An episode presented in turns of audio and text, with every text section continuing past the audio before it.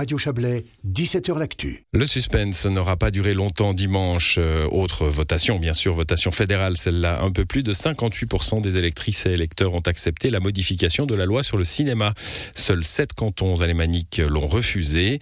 Surnommé l'ex-Netflix, c'était le seul des trois objets fédéraux de votation dont l'issue ne semblait pas jouer d'avance. Selon les sondages, les enjeux, une fois cette loi entrée en vigueur, sont brossés dans le dossier de notre correspondant à Berne, Frédéric Nejad Toulami.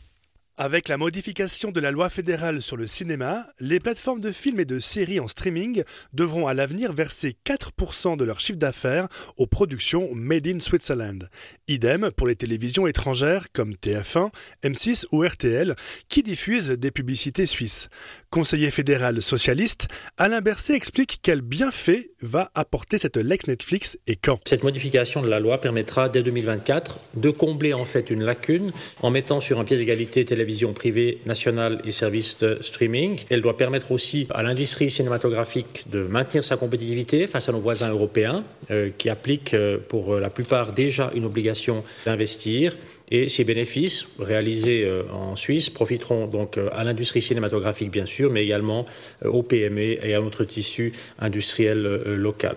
Réalisateur et producteur roman, Daniel Viss abonde en ce sens. Pour nous, c'est vraiment un signal extrêmement positif.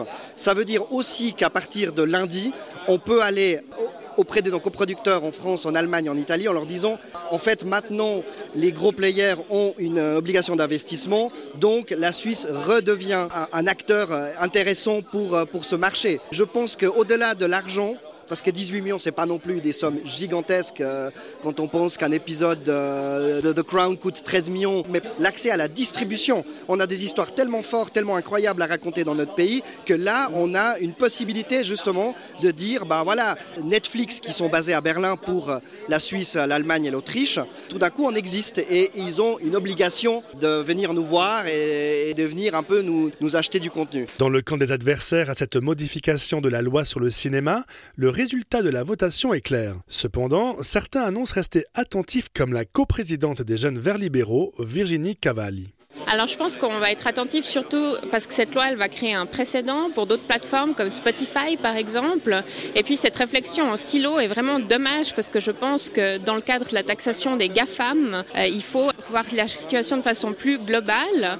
Alors, monsieur Alain Berset, l'étape suivante consistera-t-elle à taxer les plateformes de musique en streaming? Non, ça n'est pas à l'ordre du jour. On a d'ailleurs pu clairement l'indiquer dans la discussion qui a eu lieu pour cette votation. Ici, il faut quand même bien voir que nous sommes confrontés à un environnement international qui a aussi son importance pour les coproductions. Une grande partie, les films en Suisse sont souvent produits ou coproduits avec d'autres pays, des pays autour de nous qui ont de telles euh, obligations d'investissement, en tout cas pour la plupart d'entre eux et la plupart des très proches, c'est ceux avec lesquels nous travaillons le plus, ce qui a aussi expliqué pourquoi nous avons bougé sur cette euh, question-là. Et il s'agissait encore en plus de garantir une, une, égalité de traitement avec celles et ceux qui aujourd'hui sont déjà soumis à cette obligation d'investir. Si l'entrée en vigueur de cette loi modifiée est prévue pour début 2024, une phase transitoire de 4 ans sera encore laissée aux sites de streaming de films et séries, ainsi qu'aux télévisions pour se préparer à ces changements en Suisse. Le dossier de Frédéric Nejad Toulami.